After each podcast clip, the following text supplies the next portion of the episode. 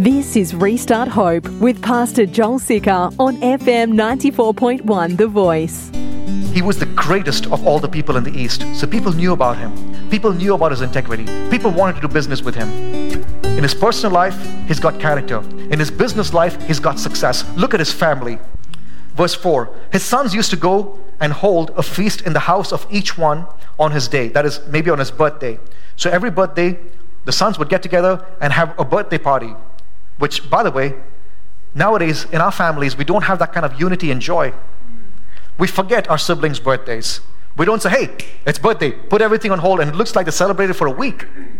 And then it wasn't just the dudes that got together, and they would send and invite their three sisters um, to eat and drink with them. And when the days of feast had run their course, Job would send a, and consecrate them, and he would rise early in the morning and offer burnt offerings according to the number of them all. For Job said, It may be that my children have sinned and cursed God in their hearts. Thus Job did continually. Pay, please pay attention. I'm painting you a picture of this man that we're going to be looking into his life. It seems like there's nothing wrong with him. Even God is going to vouch for his integrity. Business wise, this man is smart.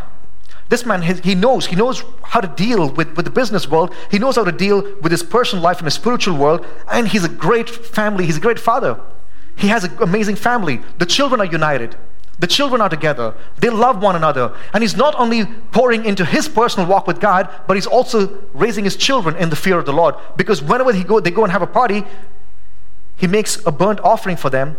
And he says, just in case they were having fun and they said something that was not honoring towards God. I don't want God to curse us. I don't want God to be angry with us. I want to be on good standings with God. In the book of Ecclesiastes, it says that foolish talk will quickly turn sinful.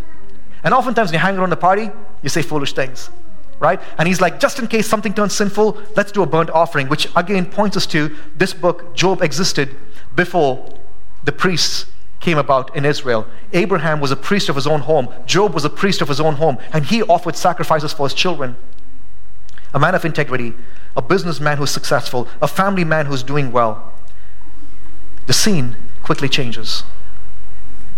The scene changes so drastically that it's not just a scene where it goes from his family and then his wife got pregnant with another kid, or, you know, it, it, changes dimensions. I mean, this is something that I don't know, I don't think a movie can really portray it well. A song couldn't write it out and really paint this picture. The dimension changes. We go from Job, great, happy man, to all of a sudden going to a different dimension. God is calling all the angels. Look at this. It's insane.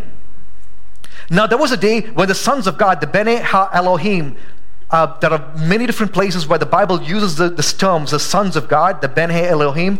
In this particular context, it's talking about the angels or members of heaven who come together to give an account to God. There's like a heavenly meeting or staff meeting that's happening. But look at this. They come to give and to present themselves before the Lord, and Satan also came among them. I wish I had a music, you know, person. Dun dun dun. okay, many of you guys, you grew up doing Awana and watched Veggie Tales, and you grew up in church, but but please be amazed with me. In heaven, Satan, in the presence of God, Satan. I thought Satan couldn't stand in his presence, but he's standing, and God's going to talk to him, and Satan's going to answer him. Satan in the presence of God. What is this? Does it mean that we're all doomed? Does it mean that God cannot be trusted? I mean, if, if, you, if you saw your boyfriend or your girlfriend talking to someone that you didn't like, someone said, uh huh, you know? I'm like, like, hey, honey, you want dinner? Cat food, right? Uh, yeah. What were you doing talking to that person? Show me your phone. How long have you been texting this person? Satan in the presence of God? I want, no, man, I want you to feel the weight of it. Satan in the presence of God, I trust you. You got my back. You protect me from the evil one. Even though I walk through the valley of shadow of death, I will fear no evil, for you are with me. It's Satan in your presence. In your presence is fullness of joy. What in the world is Satan doing over there? Shouldn't he be in hell where he belongs? Contrary to popular belief, Satan is not in hell. In fact, he'll be thrown in hell after the battle of Armageddon, Harmageddon, and then the thousand year millennial reign of Jesus. Uh, look at this in Revelation chapter 20, verse 14. Then death and Hades were thrown into the lake of fire. This is the second death, the lake of fire. And if anyone's name was not found written in the book of life, he was thrown into the lake of fire. If you want to know more about this, uh, we have a whole series, verse by verse, through the book of Revelation. Revelation 16 to Revelation 20, you get a fair idea of why Satan is still running around loose. What's he doing in God's presence? What's he doing in heaven?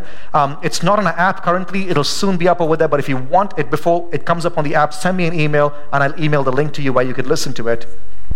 There's going to be a day when Satan and his angels and his demons will be thrown into hell. But right now, the Bible tells me that he's an accuser of the saints. So he looks at you, he looks at you, he looks at you, and he goes before God and he says, You know what Allison did? You know what Keiko did? You know what Jeremiah did? And he brings accusation of you to the Father. So if he's going to bring accusation, clearly he's going to go and talk to God himself. Keep on bringing accusation, but you're going to see, oh, it's going to be powerful. It's going to be so powerful. It's going to be so amazing. Finally, I believe that the Holy Spirit's going to open your eyes like never before to see what God is doing, even though it seems like God cannot be found in your life. It looks like Satan has made his way up in heaven. It's like, what is Satan doing in the White House? Right? How is he able to stand the presence of God? What does this mean for us? Number one, please write this down, and I hope your pens are moving quickly. Even when God cannot be found, good spot for an amen coming up while you write, Satan has no authority. Oh, you know, you might be in a place where it seems like God is not in control, but you're wrong. Because God is still in authority. It might seem like your children have fallen away from the faith, but it doesn't mean that Satan has somehow snuck his way into the throne where God sits and he's become God. False. God is still large and in charge, and God is still in authority, man. Hey, if there's one thing you want to go back home with, stick your chest up because God is still in authority. Lazarus might be in the tomb for four days, but God is still in authority. It can't seem like Jesus, I call for help, but you're delaying, but God is still in authority. And I want to tell you that He's on His way. And He sometimes will love you enough to hold back and not show up when you want Him to show up. Because last week's message, He wants to deplete you of everything you know, your desires, your wants, so He can show up in time and be like, I am God. Good to meet you. See, that's why I want you to be on Wednesday night because I want to ask you this question Where are areas in your life where you feel like God is losing the battle in your life? And I want to assure you God never loses a battle. He's always king. He always wins. He's always going to be the champion. No one, no one can ever stand before him and win a battle. Now, I know there was a time in my life when I sat where you sat and I ridiculed pastors who said stuff like this until I tried to fight my own battles and I found myself on my butt all the time. Until one day, his strong, mighty arm lifted me up. And I realized that in my flesh, I fail, but He never fails and He always picks me up. Because there are times when it seems like God cannot be found, but that doesn't mean that Satan has authority over you or over the world or over your nation or over your church or over your children or over your finances. Satan has no authority. I'm going to preach till my lungs cramp this morning, man. You got to help me out, okay? Look at this Job chapter 1, verse 7. The Lord Yahweh said to Satan, actually, that's El Shaddai. El Shaddai said to Satan, From where have you come? You need to know, listen to me, Satan has accountability. Someone's got to be excited that Satan has accountability. He doesn't have free reign in your life, he has accountability. Satan answered, You need to know that Satan is on a leash. God asked him a question, and Satan better answer. Satan cannot be a grumpy goose like, I don't want to talk to you. He get a whooping like never before. You better answer me now. And God's got him on a leash, and Satan has to answer when a question is asked by El Shaddai. And the Lord said, uh, uh, Lord asked him, Where have you been? Where have you come from? And Satan answered the, uh, the Lord and said, From going to and fro on the earth, and from walking up and down on it. He's walking through every dimension of the earth. I want you to know something about Satan. He's not omnipresent. Okay? He's not like God. God is omnipresent. And Neither is he omniscient. He doesn't know everything. He's got to walk the earth to figure out who you are, to figure out what your failures are, to figure out how can he intimidate you? How can he frighten you? He will look at your internet history. I mean, Satan doesn't need rockstar because he doesn't sleep. He's a spirit being, but doesn't mean that he's omniscient. Doesn't mean he's omnipotent. There's only one who's omniscient. There's only one who's omnipotent, and that is Jesus. And he knows you, and he loves you, and he's an authority, not Satan. So he's been walking the earth like a lion, seeing whom we can devour. And maybe you feel like Satan's knocking on your door. Possibly not, because he can't be every place in one time. You need to know that if you study demonology, um, there are demons, many demons, like how there are angels, that hang out in, in certain parts, in certain places, and there's certain demons for certain places. That's why Jesus, when he goes to certain places, they have a demon spirit in that place, and he casts out those demons, and they say, "Throw us in the pigs," and they want to stay in that in that place. But even that, you see that God has authority over them. And so Satan has his demons, his minions that are running around. But just because they're running around doesn't mean that they're an authority. God is still an authority. So Satan says, I've been walking up and down and trying to figure it out, trying to figure out what's happening. And verse 8 says, And the Lord said to Satan, Have you considered my servant Job? I told you this book is messed up, man. Have you considered my servant Job? Imagine I meet a guy and he says, uh, uh, What do you do for a living? I'm a thief.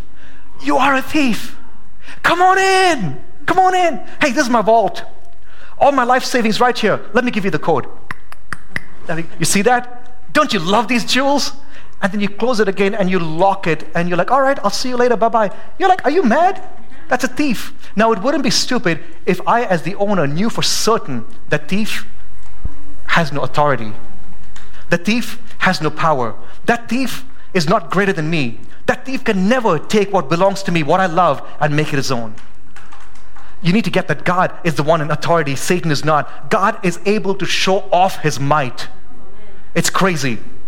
It's crazy. Have you considered my servant Job? There's none like him on the earth. A blameless and upright man who fears God and turns away from evil. Isn't that crazy that God gives him that, you know, that report? My man Job, my homie, my dog, he's good. None like him, man. I'm going to show off my faithful child even to the enemy. Then Satan answered the Lord and said, Does Job fear God for naught, for no reason?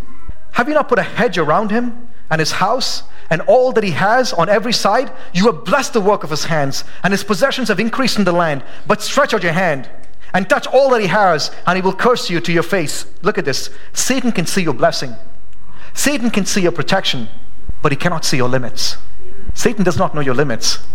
And I kind of like that because he's always guessing. And because he's an accuser and because he's a liar, he's saying something that is seen to be true in other people, which hopefully there's none of you over here like this. He says, I've seen people who love you. As soon as you stop blessing them, they stop worshiping. They lose their song. Put them in the vacuum, put them in the cold water, blast them with hot air, watch them. They will shut up. What about you, church? Would you shut up? Okay, that one person, I'm with you. I'll join you. I know your hearts were screaming, no!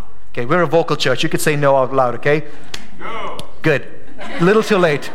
He's lagging behind. His Pentium 2 processor. We'll, we'll get that figured out. How many of you guys ever had a Pentium 2 processor? It's crazy, yeah. It was like, I'm not showing my age with this one, I'm showing where I'm from India. And what happens after this is crazy, catastrophic, disastrous, awful, shocking. And the Lord said to Satan, Oh my gosh, man, this chapter 1, verse 12 is a turning point in this book. All that he has is in your hand. Only against him do not stretch out your hand. So Satan went out from the presence of the Lord. Okay, Satan, you think that Job loves me only because of the stuff? Fine, go ahead. Take the stuff away. Take it. I, God knows your limits. Satan doesn't. God knows your limits. God knows, I love it that the Bible says, He will not let you be tempted more than you can handle or bear. And in every temptation, He gives you an exit sign. He gives you an exit sign. It's not lit up. We need to light that up. He gives you an exit sign saying, Hey, in every temptation, I know how much you can handle. And the beauty is, even when you do fall, He still gives you a way out through His Son, Jesus Christ. It's beautiful. And so Satan goes from his presence, and here we see the four, four major things that happen. Now, there was a day when his sons and daughters were eating and drinking wine in the oldest brother's house. Verse 14 says, And there came a messenger to Job and said, The oxen were plowing and the donkeys feeding beside them. This is his workforce. The oxen are plowing and the donkeys are feeding beside them. And the Sabeans, these are people from the south, fell upon them and took them and struck down the servants with the edge of the sword. And I alone have escaped to tell you.